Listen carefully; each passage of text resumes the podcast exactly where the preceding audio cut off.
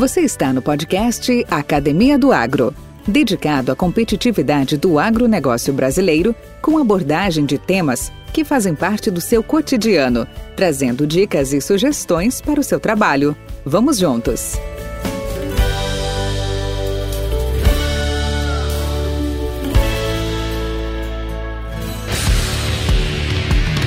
No início de abril, noticiado pelo canal Agro do Estadão e tendo como base de consultas informações o Money Times, a XP Investimentos e o CPEA USP, o assunto abordou o que é o risco Brasil e como ele impacta o agronegócio. Com o risco país alto, o Brasil perde oportunidades, o que pode impactar negativamente as relações comerciais, como a do agronegócio. Um ano depois do início da pandemia, as perspectivas macroeconômicas do Brasil ainda são incertas, devido ao agravamento da situação sanitária do país. O cenário fez com que o risco país tenha aumentado, repelindo investidores e impactando negativamente as negociações. Um dos fatos mais recentes na piora desse indicador foi a troca do presidente da Petrobras, que, associado à demora do andamento da vacinação, colocou o Brasil no maior nível desde novembro.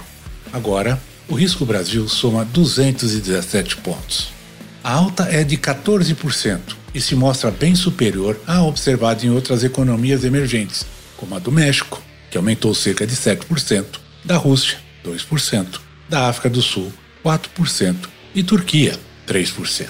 Mas afinal, o que é risco Brasil? Segundo a XP Investimentos, o risco país ou risco Brasil é um conceito econômico que expressa a probabilidade da insolvência de um país frente aos investidores estrangeiros. Exemplificando, quando estrangeiros pensam em investir no país, este risco é analisado como sendo um termômetro da capacidade da nação de honrar seus compromissos financeiros e dívidas, sobretudo em momentos de incerteza como o da atualidade. Assim, fatores externos à economia, como a política nacional ou qualquer situação que cause instabilidade, são levados em consideração na hora de definir o nível de risco. Há dois instrumentos para medir o risco de país: o Emergency Market Bond Index Plus, o EMBI mais BR, que é, de acordo com o Banco Central, um índice ponderado composto com instrumentos da dívida externa negociada em dólar por governos de países emergentes.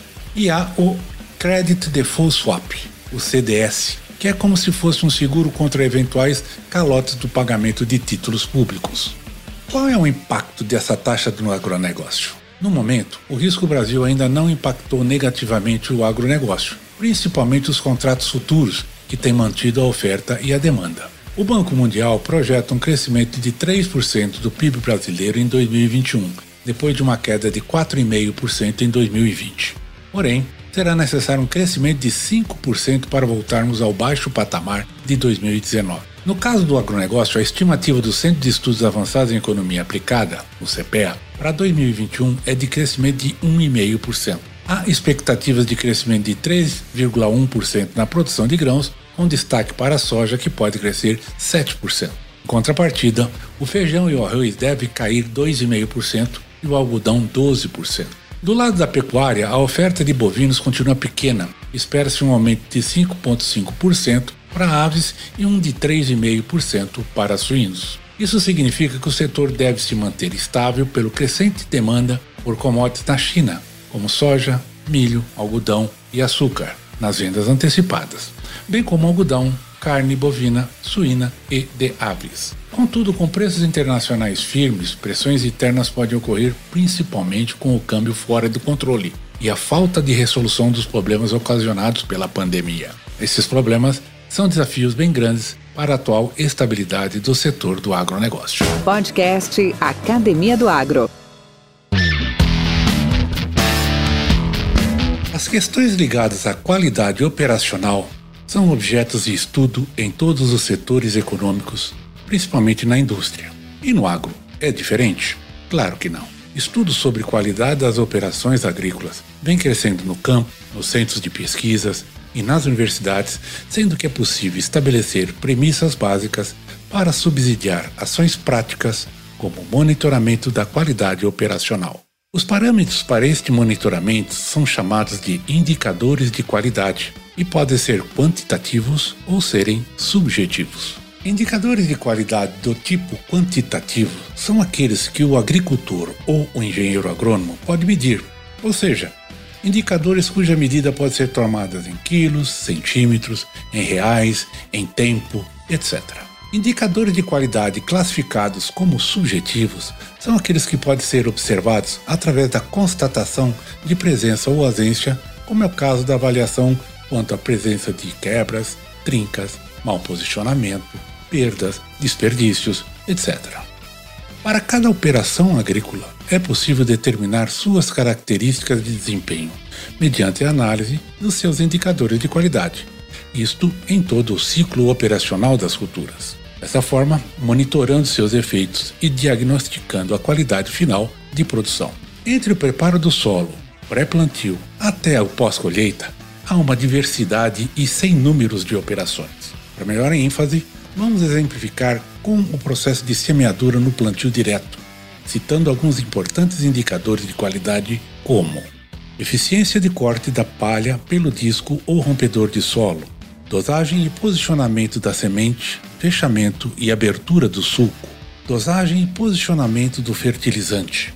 A qualidade de corte da palha é um fator norteador de todo o processo de funcionamento da semeadura, pois dele depende as condições de atrito da roda motriz, bem como a atuação dos posicionadores ou sulcadores de fertilizantes e de semente, e logicamente dos mecanismos cobridores. Um eficiente corte de palha pode ser analisado pelo grau de afastamento de palha que o disco ou rompedor, conhecido facão, provocou, como também pelo número de ocorrências de embuchamentos e de paradas. Podemos concluir que a popularização do uso de controle de qualidade nas operações agrícolas é uma questão de tempo e, com o advento da agricultura de precisão, as análises de desempenho ou performance operacional estão norteando todas as estratégias e táticas para viabilizar altas produções agrícolas com qualidade, competitividade e contribuindo para a perenidade produtiva dos solos tropicais. Engenheiro agrônomo Edson Massal Tanaka professor de ensino superior da FATEC, da Sunji Nishimura em São Paulo, é o nosso entrevistado, especialista na qualidade das operações agrícolas e mecanizadas, competente na precisão da agricultura. Podcast Academia do Agro. Boa tarde, Dr. Edson Massal Tanaka.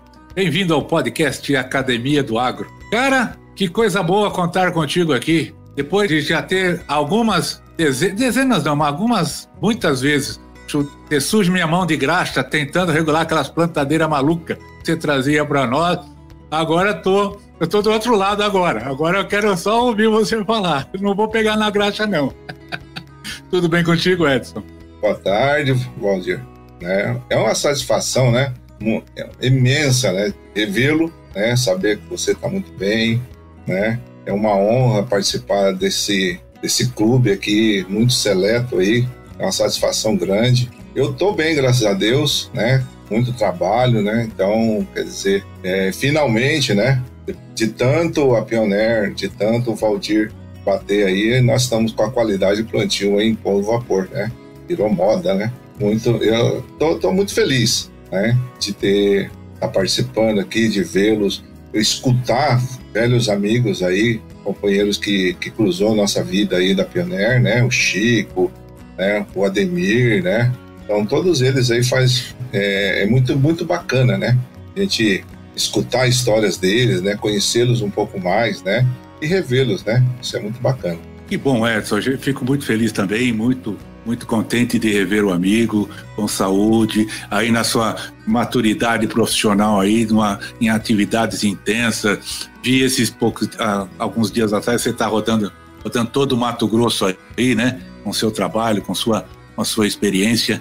E é muito importante até para a nossa audiência, para os nossos ouvintes, para os nossos colegas, o compartilhamento de um trabalho muito bacana, muito bonito que você faz, que é o que o pessoal tecnicamente chama de qualidade operacional né, de atividades agrícolas, e em particular nessas etapas tão importantes né, no, no, no processo de produção agrícola.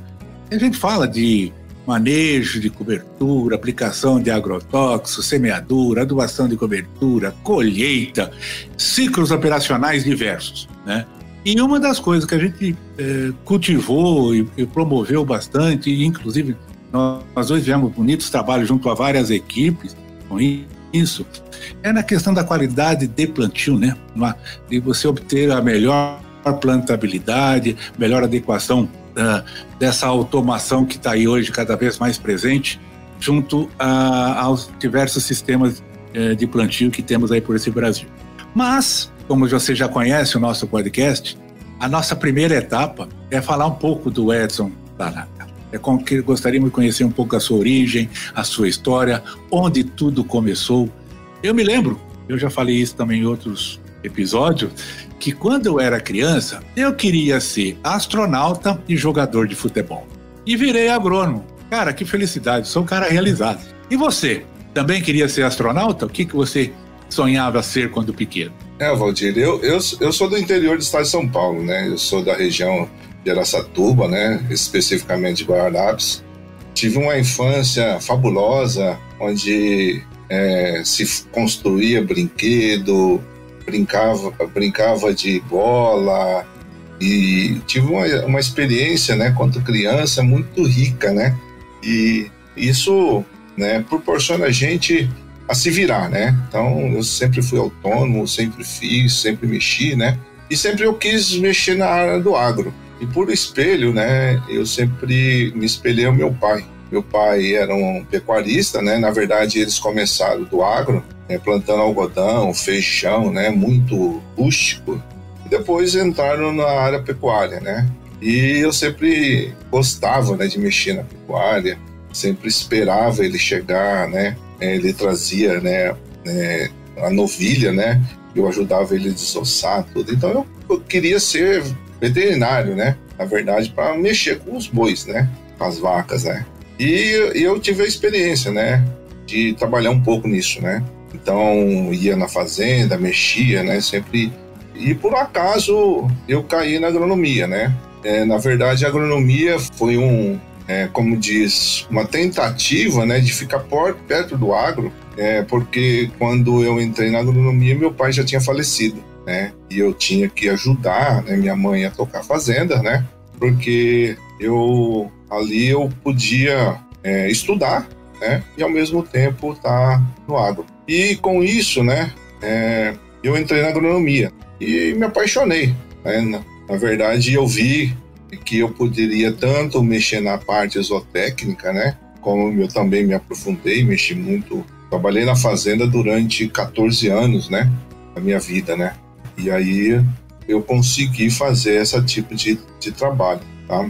Então eu né, queria ser veterinário, né, para questão de ficar na fazenda e, e por uma, um, um acaso, né, fui prestar agronomia, prestei agronomia aqui em Paraguaçu Paulista e me apaixonei, né? Desde o primeiro contato, né, comecei a deslumbrar, né, atividades e também pensando na fazenda, né? Eu estudava zootecnia, né? Tinha bastante disciplina da área zootécnica, né?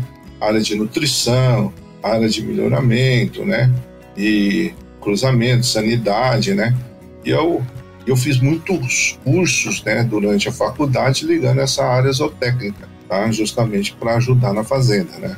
Então, né, é, a minha história dentro da agronomia, né, começou nesse acaso. Não tive nenhuma influência familiar, apesar que eu tenho tio que é agrônomo, né? Mas minha vida inteira, né, sempre foi na área da pecuária. Fiz estágio na área pecuária, né? A parte de pastagem, né, no Instituto de Zootecnia. É, trabalhei na, na parte de melhoramento, né? E, então eu fiz muito, né? Minha formação foi muito rica em função da fazenda. E aí me formei, né, aqui em Paraguaçu Paulista, né? São, foram cinco anos, eu sou a segunda turma de cinco anos dentro da faculdade de Paraguaçu e foi assim uma experiência muito grande, né? A Paraguaçu Paulista na minha época, né, é, dava aí é, 8 a 10 alunos por vaga, né? Então era uma concorrência muito grande e, e era uma faculdade muito muito reconhecida, né, no agro. E até hoje é, né? Hoje os maiores, um dos, a gente fala assim que Paraguaçu Paulista formou os maiores veneneiros, né? área agrícola, né? muita liderança, né? Foi construída aqui em Paraguaçu Paulista. Né? Então a gente tem muita gente, né? O vice-presidente da base formou aqui, o Palota, que é gerente da Fabermax Algodão, formou aqui, né? O filho do Binotto formou aqui, né? Ah, então a gente tem uma, uma, uma infinidade de pessoas, né? E tive, graças a Deus, eu tive uma boa formação. Então eu sempre fui um aluno bem aplicado, né?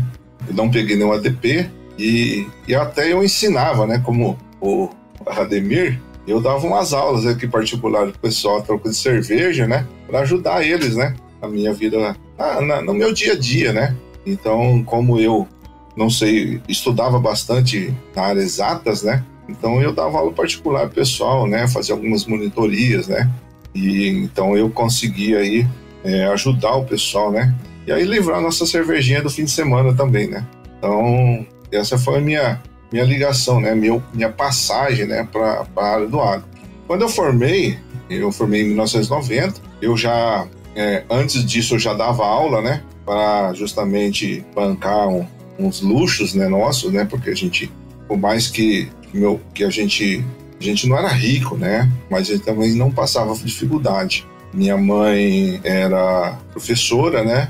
Meu pai era o mais velho de 12 irmãos, né? Ele que trabalhava para sustentar todos os irmãos na faculdade, né? Então ele ajudava meu avô, e aí ele tinha que trabalhar para sustentar os 12 irmãos e é nós, né? E aí né, o dinheiro era meio contado, né? então eu dava aula, né? Então eu comecei a dar aula em 86, mais ou menos, né? Eu entrei na faculdade em 85, né?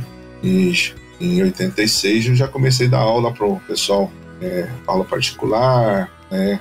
Na, no, no, ensino médio em geral, né? Na, na escola pública, né? Porque eu entrava como professor substituto, né? E aí a gente começou a pegar nome, né? E o pessoal começou a chamar a gente, né? Então eu dava aula à noite de aula no EJA, né, que hoje é o EJA, antigamente era o Mobral, né? Então, isso tudo assim ajudou, né, pela vivência, ajudar pela experiência, né? E uma certa vocação, né? Então, minha mãe, como era professora, né? Eu já sabia desse lado que, eu, que a gente podia dar aula e ganhar um dinheirinho, e aí eu comecei a dar aula. Formei em 1990, né? Aqui em Paranguaçu Paulista. E agora, o que, que eu vou fazer, né?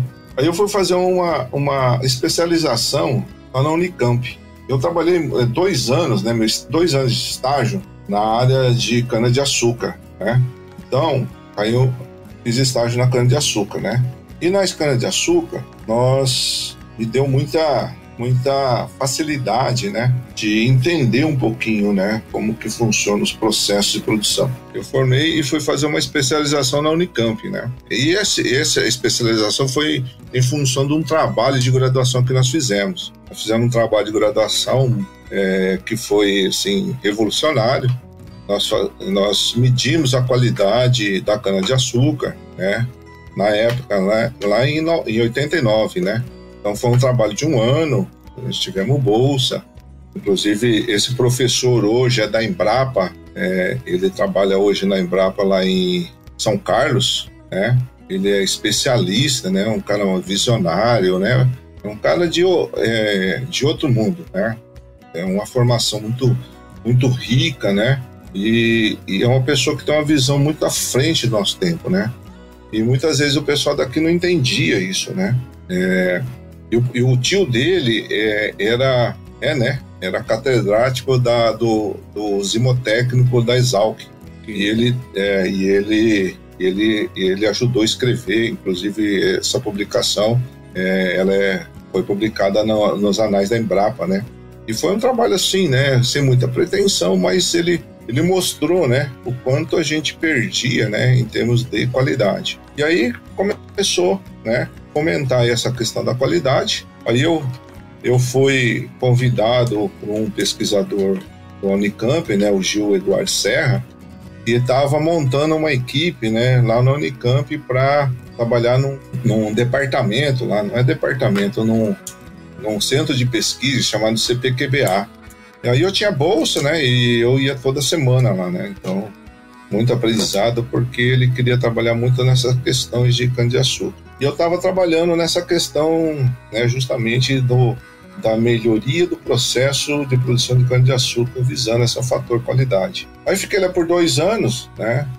É, quando eu ia entrar na pós-graduação no mestrado, é, houve uma baixa de, de, de é, cortaram muitas bolsas de estudo e eu fui cortado, né? Não tive bolsa, não tive condições de continuar e aí eu voltei, né? Aí voltei e fiquei aqui em Paraguaçu, né? Aí recebi o convite da aula, aí comecei a dar aula em Paraguaçu Paulista, né? Aí dei aula de 2002, não, 92 até 2010, né, 18 anos de trabalho né, na área da formando os agrônomos, né? É, hoje esses agrônomos estão despontando, né? Encontrei um menino outro dia numa live, né? Como é importante isso, né? É, um aluno meu, Magurno, Magurno hoje ele é gerente de marketing da FMC, né? Eu olhando, né? Aquele menino, eu falei, eu acho que eu conheço ele, né? Porque eles entram aqui com cara de nenê, cheirando leite, né? Eu sempre falei, vocês entram lá, eles, eles acham que a gente reconhece eles, né? Eu falei, mas vocês entram lá, né? Com cara de nenê, cheirando leite, e agora vocês são homens, né? né? Com barbudo, cheirando cachaça, fica difícil, né? então, mas foi bacana, né? Nessa vida aí a gente encontra né? um monte de alunos, tenho contato, hoje são meus amigos, né? é, ex-alunos aí. Então eu tenho um, um menino lá que, que, eu, que eu acabei de vir de lá, né? Do Paraná, o, o Cleverson Emílio Guinan. Ele é um cara que mora em Sorriso, um cara que saiu do zero e hoje ele é um cara realizado profissionalmente, financeiramente, família, né? Então a gente vê né, que e toda vez que eu vou lá, se eu não for na casa dele, ele briga comigo. Então tem que ir lá. Então é bacana, né? Então fiquei é, 12 anos, na, é, 18 anos na faculdade e depois em 2010, né, é, o senhor já estava na frente lá do, do, do, da biogene, do treinamento, né? Treinamento aí, Isso. E aí eu fiquei só com a, com a Pioneer, né? Trabalhando com a Pioneer de biogene, né? Aí eu fiquei até 2012, né? E aí em 2012 eu prestei o concurso, né? Aqui da FATEC Pompeia, a FATEC Pompeia é uma instituição de ensino público-privada, é um curso de mecanização e agricultura e precisão. Nós somos o único curso do mundo, é uma parceria aí da Fundação Nishimura com o governo do estado. Eu sou funcionário do Dória e a estrutura, né, tanto em termos de logística, do patrimônio, é da Fundação Nishimura. E aí nós estamos construindo lá, né, desenvolvendo pessoas para essa nova tecnologia, né, nessa nova agricultura. Então, é, e é muito gratificante, né? Saber que também que já gerou frutos, né? Então, o Senai já abriu uma faculdade também no Cerrado, mais ou menos na mesma linha, né? Chama Fatec Senai. Então, existe em Rondonópolis e Nova Mutum, é justamente formar mão de obra para essa nova tecnologia. Né? Então, são, esse é um... São, é, é um curso é, nível médio, é tipo é, é, tecnólogos? É, são tecnólogos, são três anos, né? uhum. é totalmente gratuito. Nós temos dois períodos, né? Diurno e noturno. Né? Nossa concorrência média aí dá um em torno de 6 para 1. É uma, um, é, a gente considera em termos médio de concorrência, né? Uhum. A, a, o perfil dos nossos alunos é, são de 30 hoje, 30 a 40% são pessoas já formadas no curso superior, né? ou agrônomos, ou engenheiros, mecânico, elétrico, mecatrônica, nós temos de tudo lá. E nós temos muita gente da ITEC, né? São os técnicos agrícolas. E aí o pessoal, né? Formando o pessoal para essa nova tecnologia. Então lá eu estou desde 2012, né? Prestei o concurso no final de 2011. 2012 eu assumi e estou lá até agora, né? Sou responsável por duas disciplinas, né? No quinto e sexto termos é, ligados a máquinas agrícolas, é, chama Máquinas Agrícolas 1, que fala sobre colheita, né? Eu trabalho com colheita de cereais, cana, café e algodão. E nós temos uma disciplina chamada Operação de Máquinas de Precisão 3, que, que fala aí da operação, né? A questão operacional. E aí eu tento incluir, né, alguns conceitos, né, que nós aplicamos, né, na área industrial, né, com vista à qualidade, né? Então, nós, como a, a, a Jato, ela trabalha com a metodologia Kaizen, né? E então hoje já faz algum tempo que eu aplico os conceitos da tecnologia Kaizen, né, na, na agricultura, né? E um deles é essa questão da qualidade, né? As questões das medições, né? Então, isso faz parte da tecnologia Kaizen. Logicamente que agora com um pouco mais de força, né? Por quê? Porque existe uma linha, né, hoje de trabalho na agricultura chamado Lean, chamado Lean na agricultura, né? É justamente a mesma metodologia. A diferença é que a Kaizen é desenvolvida pela Toyota, né? E a Lean ela, ela é praticada pela Mercedes, né? Mas é o, o, problema é, não é, é, quem é o fabricante, é os conceitos, né, que você aplica, né? Então hoje a gente aplica isso na agricultura. Isso é bacana, né? Porque muitos conceitos nós estamos escutando, né, em função dessa mudança, né? Então, por exemplo, na hora que a gente fala assim de processo, né? Processo, qualidade, né? Então, quer dizer, a gente já está preocupado, medições, né? Na hora que a gente fala em telemetria, aí, aí a gente já está entrando nessas metodologias. Né? Logicamente, de uma roupagem diferente, não tanto na área de engenharia mecânica, né? Mas é o mesmo conceito, né?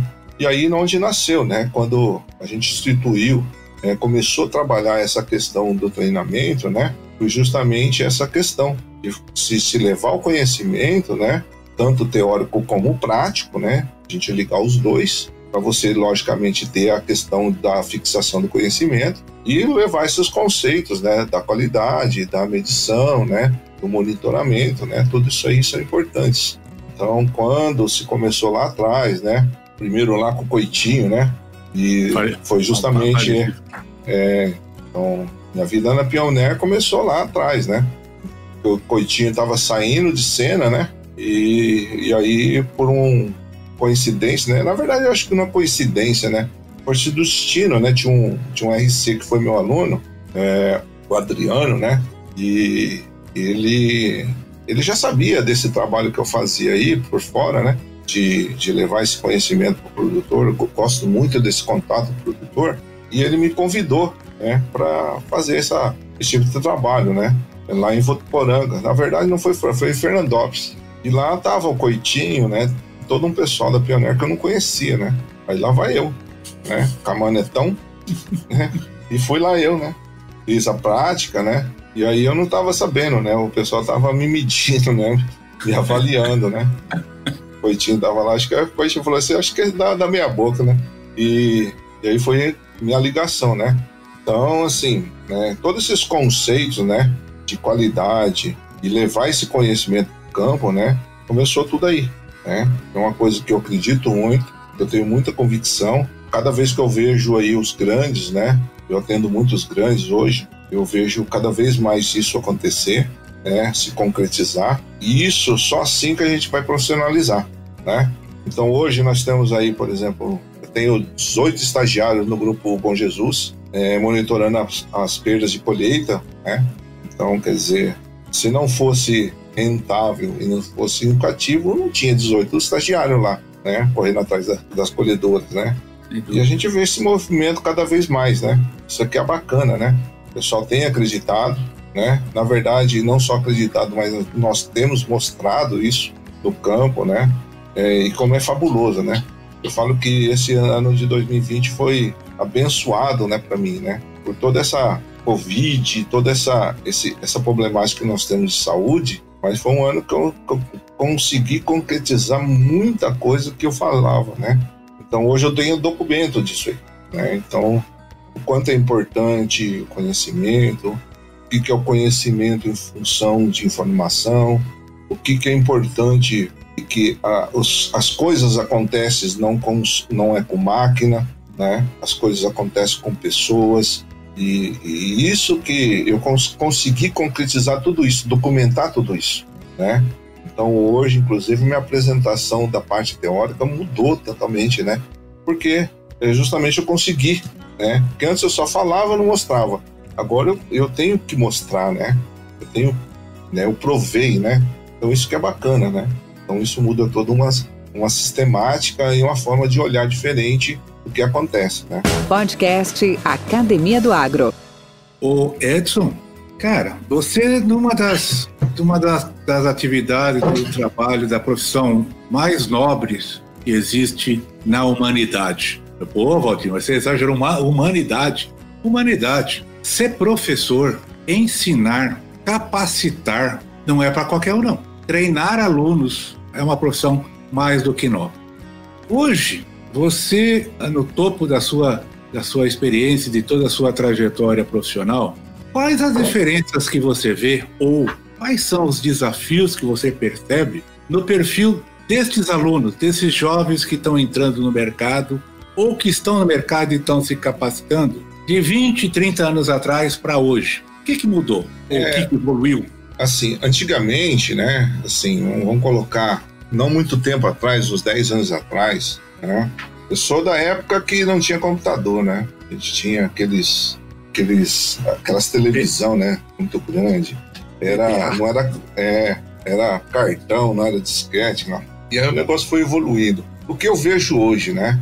Antigamente nós, a gente se virava muito, né? Então não sei se é pela, pela formação. Eu acredito que seja muito a, a formação da criança. Então como a gente precisava se virar demais, né? Então hoje, até hoje a gente se vira demais, né? Então hoje é, eu vejo que a pessoa quer muito pronto, né? Então você dá uma coisa para a pessoa ler, ela não lê, ela quer um resumo daquilo lá. Aí você resume aquilo lá, ele quer o resumo do resumo. Né? Então ela quer uma coisa muito instantânea, muito rápida, né? E o conhecimento ele ele precisa de etapas, né? A gente não pode pular, né? Então tem coisa que não dá para pular, né? Então não adianta, né? Eu vejo muito assim, o cara quer operar uma máquina, mas não conhece a máquina. Aí eu falo para ele, mas como que você vai operar uma máquina se você não conhece, né? Então é diferente de apertar botão, né? Então eu falo assim, você quer ser um macaco adestrado? Então eu acho que isso está faltando, né? De um lado, para o aluno, essa questão, e de um lado do profissional, né? Então o profissional não teve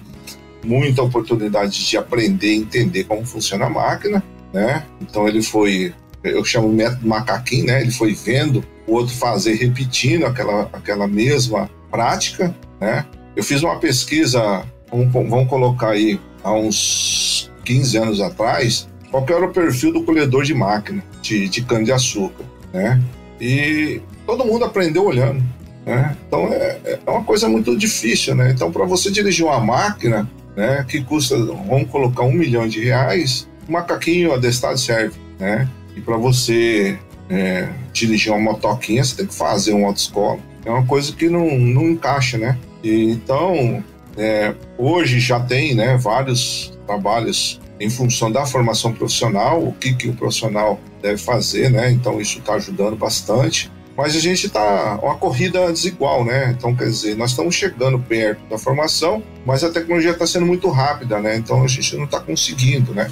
Esse ano passado, retrasado, eu tive uma experiência eu tenho um amigo, né, que é o Fernando, ele mora lá em Campo Verde, né, ele já foi o presidente do, da Associação Brasileira de Algodão, e ele comprou dois trator Fend, duas colhedoras Fend, duas momento Fend, e não tinha operador. Não tinha pecinha atrás da máquina, não achava. Aí ele, ele me ligou, né, desesperado, falou assim, Tanaka, me ajuda, né, eu já rodei uma safra com os caras aqui, não é a mesma máquina, não consegue, você precisa arranjar um cara. Aí eu tinha um orientado meu que voltou dos Estados Unidos, o Diego, né? Aí eu falei, ó, oh, Diego, vai lá ajudar. Aí ele fez uma proposta, entraram em um acordo e tá lá até hoje, né? Aí ele tá conseguindo, a partir dessa safra, o negócio já rodar, né? Bem redondo. Então, o que eu acho que sim, né?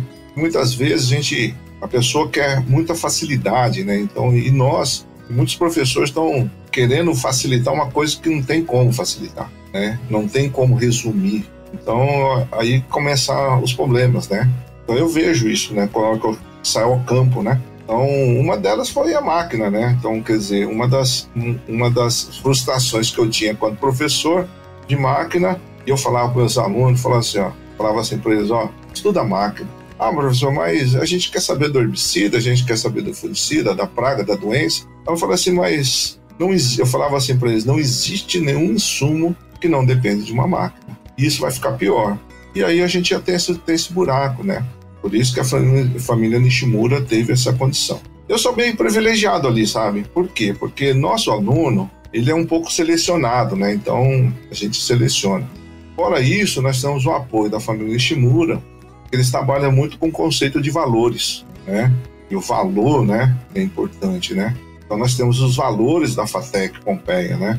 Tá? Nós temos os valores da família Nishimura. E lá a gente bate muito isso, né? Tem uns que mais, outros menos, né? Mas é uma coisa que eu admiro muito neles, né? essa questão de valores. né? Favores da família, a favores da.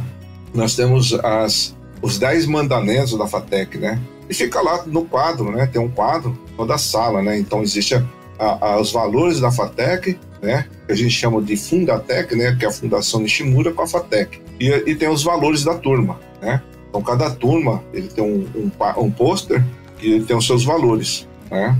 E aí a gente bate muito em cima disso, né? Então ainda a gente tem muito respeito, né? O pessoal faz trabalhos, né? Só para você ter uma ideia, né?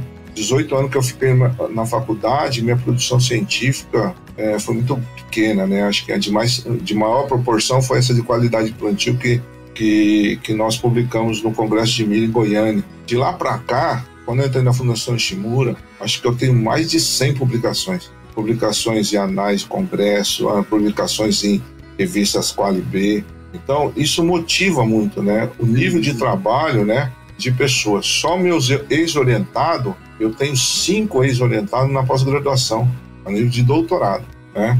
Isso é bacana, né? Ver esse, esse pessoal é. fazendo coisas diferentes e fazendo a diferença, né? Eu falo para eles assim, né? Que eles têm que, eles têm que, é, é, é, são um patinho feio, né? Porque eles têm que mostrar o valor do tecnológico, né? E, e tem a moçada que está mostrando o super valor, entendeu?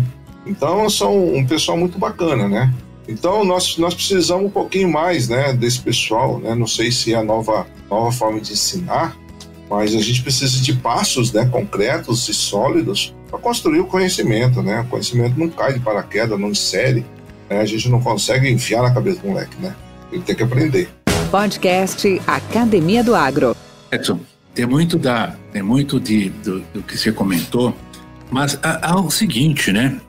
Você fez uma frase no início da sua apresentação e que eu, eu daria um, um resumo dela também, né? A, a dor ensina a gemer. Muitas coisas que nós fizemos no início da nossa carreira, do nosso trabalho, porque não tínhamos, não tinha outra opção, não tinha jeito de. Você não tinha um computador, você não tinha um Google para pesquisar, ou você ia na biblioteca para você buscar aquela informação, não tinha outra chance. Ou quando você estava numa máquina ali, você não tinha muito o que fazer, né? Você tinha que meter a máquina de solda, meter a chave de fenda para poder arrumar. Bom, hoje eles têm um pouco mais dessa facilidade. Então, mas essa frase, a dor ensina a gemer, hoje é uma pressão muito grande em cima dos jovens, né? E em cima da gente também, óbvio, nós profissionais, que são essas tais de inovações tecnológicas. Hoje nós vivemos um ritmo, não vou dizer alucinado, mas muito intenso, de novidades, de inovações, as indústrias fazendo seus upgrades, que era de ano em ano, hoje é de semana em semana. Nem vou entrar na área informática, porque é de hora em hora, né? Mas com, novas, com novos equipamentos, com novas precisões, com novas metodologias, com tamanho, com potência, com capacidade, com precisão muito grande, né? E aí te pergunto, eh, isso aí também leva esses jovens, esses nossos aprendizes, vamos chamar assim, é, eles têm que se acelerar.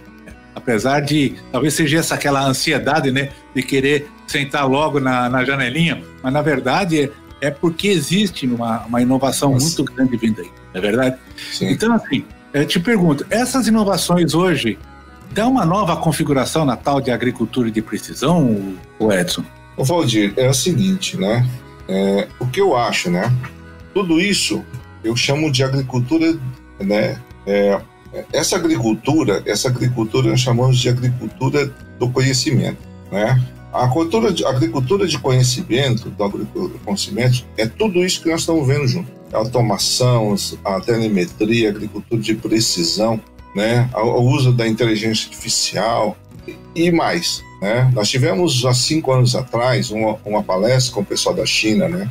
pessoal da Jata trouxe o pessoal da China para falar sobre isso para nós, né? E, e, e foi e ele mostra tudo isso, né? Quanto nós vamos evoluir, né? Nós precisamos preparar esse pessoal.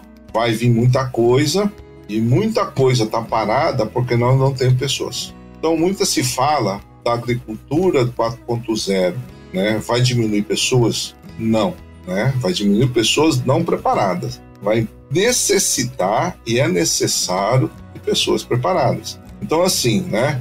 Então, hoje vamos falar um pouquinho de colheita. Eu tenho, eu tenho máquina que, que o operador ele só liga a máquina. O resto a máquina faz em tudo, entendeu? Então ela usa a inteligência artificial, ela desregula, ela muda, ela faz tudo, né? Mas eu preciso de gente que calibre o sistema. Ela não vai se autocalibrar. Né? Então eu tenho lá os indicadores de perdas. Eu preciso calibrar a sensibilidade. Porque se eu não calibrar a sensibilidade, eu, né, eu não vou ter a resposta que eu quero, que é necessário. Então eu tenho muito isso hoje em campo. As máquinas têm muitos dispositivos, mas as pessoas não estão sabendo né, fazer essa, essa utilização correta. Eu sempre falo assim, na, em tom de brincadeira, né, que, que tem, se o cara tem o um instrumento, ele tem que saber usar o instrumento, senão atrofia, né? né? Então ele tem que saber. E, e, e, por mais que a gente tenha, né? Então, por exemplo, esse ano eu fiz as medições da da Emergency, né? Que é a nova máquina da John Deere. Ela tem muita coisa boa, né? Mas vamos voltar aqui lá. Eu preciso da calibração, senão ela não funciona. Eu preciso da pessoa fazer isso, senão ela não funciona. Aí eu começo a limitar ela, né? Então eu começo a limitar ela. E aí, né? Eu preciso de pessoas também com conhecimento, senso crítico, para começar a questionar certas coisas que estão por aí, que não é bem assim como funciona, como se entrega, como se vende, né? Então nós precisamos criar todo esse esse conhecimento prático, nós precisamos conhecer o conhecimento básico, então nós estamos sendo meio atropelados, certo? Uhum. E por isso que esses sistemas, por exemplo, de levar o conhecimento ao campo, que começou lá com a Pioneer, né? É, hoje eu estou na plataforma da Orbia, né, da Bayer, né? É, é o maior case de sucesso. Todas as empresas copiaram e foram a fundo, né? Todo mundo trabalha com isso. Por quê? Nós precisamos. Porque o conhecimento, Valdir, hoje dobra a cada 18 meses. Vê a loucura que é. Daqui 18 meses, o conhecimento do mundo dobrou. Verdade. E fora isso, né? Eu coloco até na minha transparência lá, a rapidez com que esse conhecimento é difundido, entendeu? Então, o que, que vai acontecer? Né? Eu concordo, né? Quando o Chico falou lá que vai ter o RTV que vai levar a informação para o produtor. E isso é importante, sabe por quê? Porque o produtor vai precisar de conhecimento para essa dinâmica, não vai ter tempo, né? Então nós vamos ter que levar esse conhecimento. Então nós vamos ter que pegar pessoas, selecionar esse conhecimento, fazer a efetividade desse conhecimento e levar para ele, né? Então eu acredito muito nisso, né? E é uma discussão muito grande que a gente tem, é, que eu tenho com os RTV, justamente isso, né? E logicamente, né? Essa é uma forma importante, como a gente tinha lá no Pioneer, né? Desse relacionamento, né? Tratar o agricultor não só como, como uma pessoa que vai é, fazer o cheque, né? Mas sim um consumidor, né? Que merece todo o respeito, né? E fazer com que ele cresça, né? Porque ele crescendo, nós crescemos junto, né? Então eu acredito muito nisso, né? Levar esse conhecimento ao campo. Então, isso para mim na faculdade é muito importante. Por quê? Porque eu tenho um lema que fala assim, né? Ensinar o que eu sei, praticar o que eu ensino. Né? Isso é muito importante para mim, porque quando eu pratico o que eu ensino, né? Eu tenho certeza, convicção que aquilo funciona. Né? Então, acho que é do Marcelo Portela essa frase. E isso aí me bate, né? Nos últimos anos, assim, com muita, muita força, né? E por isso que eu trabalho aí no agro, né? tenho a felicidade de conhecer o Brasil inteiro e trabalhar com as melhores empresas, né, do agro. Né? Trabalhei aí, estou trabalhando com o pessoal da BASF, estou trabalhando com o pessoal da, da Monsanto Bayer, né? Estou trabalhando com o pessoal é, de outras, né, da Grupo Agromen, né, que está o nosso amigo Arno, né? Então, isso é bacana, né? Porque eu consigo levar isso aí, praticar o que eu estou ensinando, aí eu levar para eles, né? Então isso é bacana, né? Então nós precisamos ter essa ligação. E nós, eu bato muito com os moleques, eu falo assim, ó, vocês vão ter que trabalhar, né? E é bacana, esse ano, por exemplo, né? Então eu dou muito trabalho de manutenção, né? Aí o um menino, esse ano, me mandou um e-mail e falou assim, ó, professor Tanaka, muito obrigado pelos ensinamentos de manutenção. Arranjei um estágio de manutenção no grupo SLC. Olha que bacana, né? É gratificante, é, então, né? É muito bom. É muito, muito bom. Né? Podcast Academia do Agro. Edson, e me fala uma coisa, já estamos chegando aí nossos finalmente, e aí, e o futuro? O que, que você tem projetado como na sua trajetória profissional para 2021, 2022, 2030 e 2050? Ah, você sabe que a longevidade aumentou agora, né, cara? Não, é assim, é, uma coisa que eu nunca vou largar é a minha prática. Né? Então, eu posso largar de dar aula, mas a minha parte de lá no cerrado, de lá com os agricultores, eu nunca vou largar. Isso aí é muito apaixonante, sabe? Então, por exemplo, ontem mesmo, um produtor de Formosa, né? Esse ano eu fiquei um mês lá em Formosa. Olha só. E aí, é, aí eu lembrava, né? Lembra lá do Rio Preto, até o Rio Preto? famoso então, Rio Preto. famoso Rio Preto.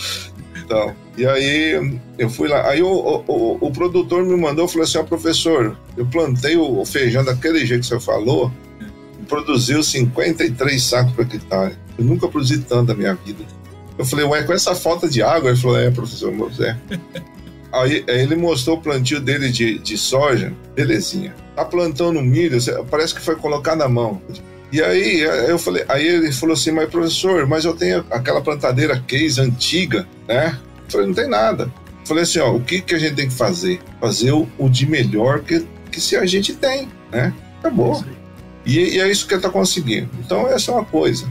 Então, quer dizer, o pessoal do Cerrado está me exigindo muito, né? Cada vez mais, graças a Deus. Eu não sei, talvez eu tenha que voltar na carreira solo de novo e enfrentar o Cerradão de novo aí e ver até onde eu vou, né, Valdir? Estou pensando aí em entrar em umas startups, né? Tem uma startup que tá me eu estou namorando faz um tempo, vamos ver se eu consigo entrar.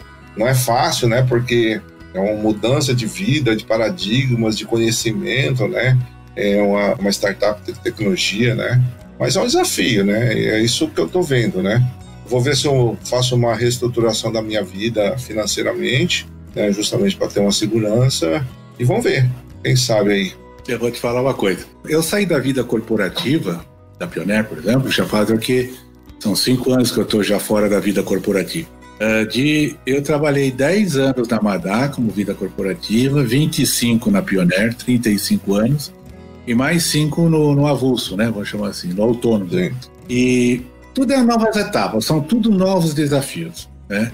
E olha, dizer que você não tem dúvidas, que você não tem, você tem certezas, que você, como você mesmo disse, é uma startup, é uma coisa diferente, uma coisa assim que vai ter, tem que recomeçar várias vários princípios, vários fundamentos do, do, seu dia a dia e tal. Mas assim, eu só me arrependo de uma coisa de tudo que eu fiz: aquilo que eu não fiz. É a única coisa que eu posso me, me arrepender daquilo que eu não queria fazer e não consegui fazer. Porque a gente se supera, sabe, Edson? Então você vê, eu saí da, como disse, eu saí da vida corporativa, eu montei uma consultoria que eu tenho até hoje na área de gestão do agronegócio, eu montei uma, um empreendimento imobiliário, que eu tenho uma propriedade lá em Rio Verde, que eu estou mexendo, fazendo lá um. É, virei, tem uma empresa de incorporadora imobiliária. Uh, mexi com. Estou aí com o podcast, hoje sou produtor de podcast, estou mexendo com influência digital. Nunca imaginei que eu ia mexer com redes sociais, estou mexendo com isso fazendo entrevista e a cada vez mais me sentindo completo, me sentindo realizado, me sentindo se superando, sabe?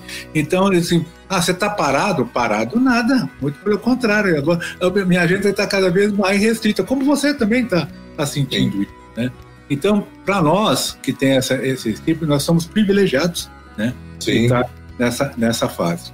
Edson, deixa a sua mensagem para o time aí. Já quero te fazer já um, um novo convite para a gente conversar um pouco mais de perto sobre esse trabalho que está desenvolvendo junto à FATEC, junto ao Grupo Ishimura, essa questão da, do paralelo da, da, da, filosofia Lean com a filosofia Kaizen. Eu acho muito bacana a gente é, destrinchar um pouco mais isso e mais a fundo. Então eu quero deixar a arena aqui do podcast à sua disposição para que a gente possa explorar no segundo momento um tópico desse. Beleza? Deixa Beleza. mensagem. Eu só tenho a agradecer, é, Valdir, né? A você, te agradecer a Pioneer, porque aprendi muito, cresci muito profissionalmente, muitas oportunidades. Se não fosse a Pioneer, não tinha conhecido o Brasil, né? É, esse contato corporativo é muito importante, muda a gente, né?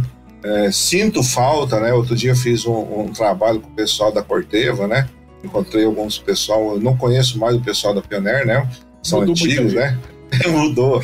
É, outro dia, é, ontem o Elinho, o Elinho Sapezal, Sim. me encontrou no LinkedIn e falou assim: Ó, oh, professor, ah, não sei o que, conversamos, é bacana. É, então, eu, assim, eu estou à disposição, né, Valdir? Eu, eu, tenho uma admiração muito grande pela sua pessoa, como pessoa, como profissional, respeito muito grande. Estou é, à disposição, se você precisar aí, estou à disposição às ordens, né? E falar assim que o que nós precisamos é levar é conhecimento urgente. Né? Eu tenho, é assim, sem demagogia, sem marca, sabe? Levar o conhecimento nu e cru, sabe? É, porque eu vejo que a má utilização e a precisão está sendo né, lubridiada em função do não ter o conhecimento. Né? Então, precisamos urgente. E outra coisa que eu gostaria de deixar é que nós precisamos instituir a precisão na agricultura para ter uma agricultura de precisão melhor. Né? São duas coisas que eu acho que é urgente. Tá? Muito bom. Então... Beleza, então.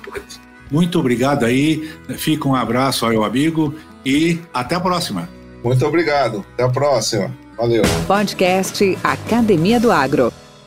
E aí, pessoal? Estamos nos aproximando do final da primeira temporada do podcast Academia do Agro. Muito felizes pelos resultados alcançados e muito mais felizes ainda pelo reencontro de grandes amigos e líderes do agronegócio. Aqui fazemos um reconhecimento e agradecimento a todos os nossos convidados e entrevistados que nos empolgaram e inspiraram com suas histórias. Destaque especial a cada um de vocês, ouvintes e obstinados, que nos têm prestigiado com sua audiência, com seus comentários, com suas críticas e que, lealmente, toda semana nos acompanham e divulgam nosso conteúdo junto aos seus amigos e junto aos seus grupos de relacionamento. Muito obrigado. Mas a ótima notícia é que, depois da primeira temporada, tem a segunda, com novidades, novos convidados, diversidade de conteúdo, mais dinâmico, com mudança na estrutura do episódio, visando ser cada vez mais agradável aos ouvidos, interessante nos temas e inspirador nas mensagens. Nos próximos episódios,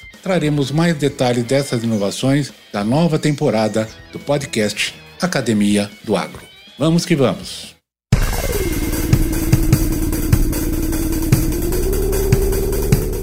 Realização dos episódios do podcast Academia do Agro tem como responsáveis este que vos fala, Valdir Franzini, atuando como produtor e apresentador, a Rosane como revisora de cada um dos clipes e os líderes e agroempreendedores como nossos entrevistados. Lógico, grande sucesso vem de vocês que nos ouvem e nos motivam a fazer cada vez mais e melhor. Com temas expressivos e dinâmicos, esse intercâmbio semanal visa oferecer um melhor desenvolvimento em suas habilidades profissionais e nas atividades e práticas do seu cotidiano. Somos da Academia do Agro, o podcast para todos aqueles apaixonados pelo agronegócio. Te aguardamos no próximo episódio. Até lá!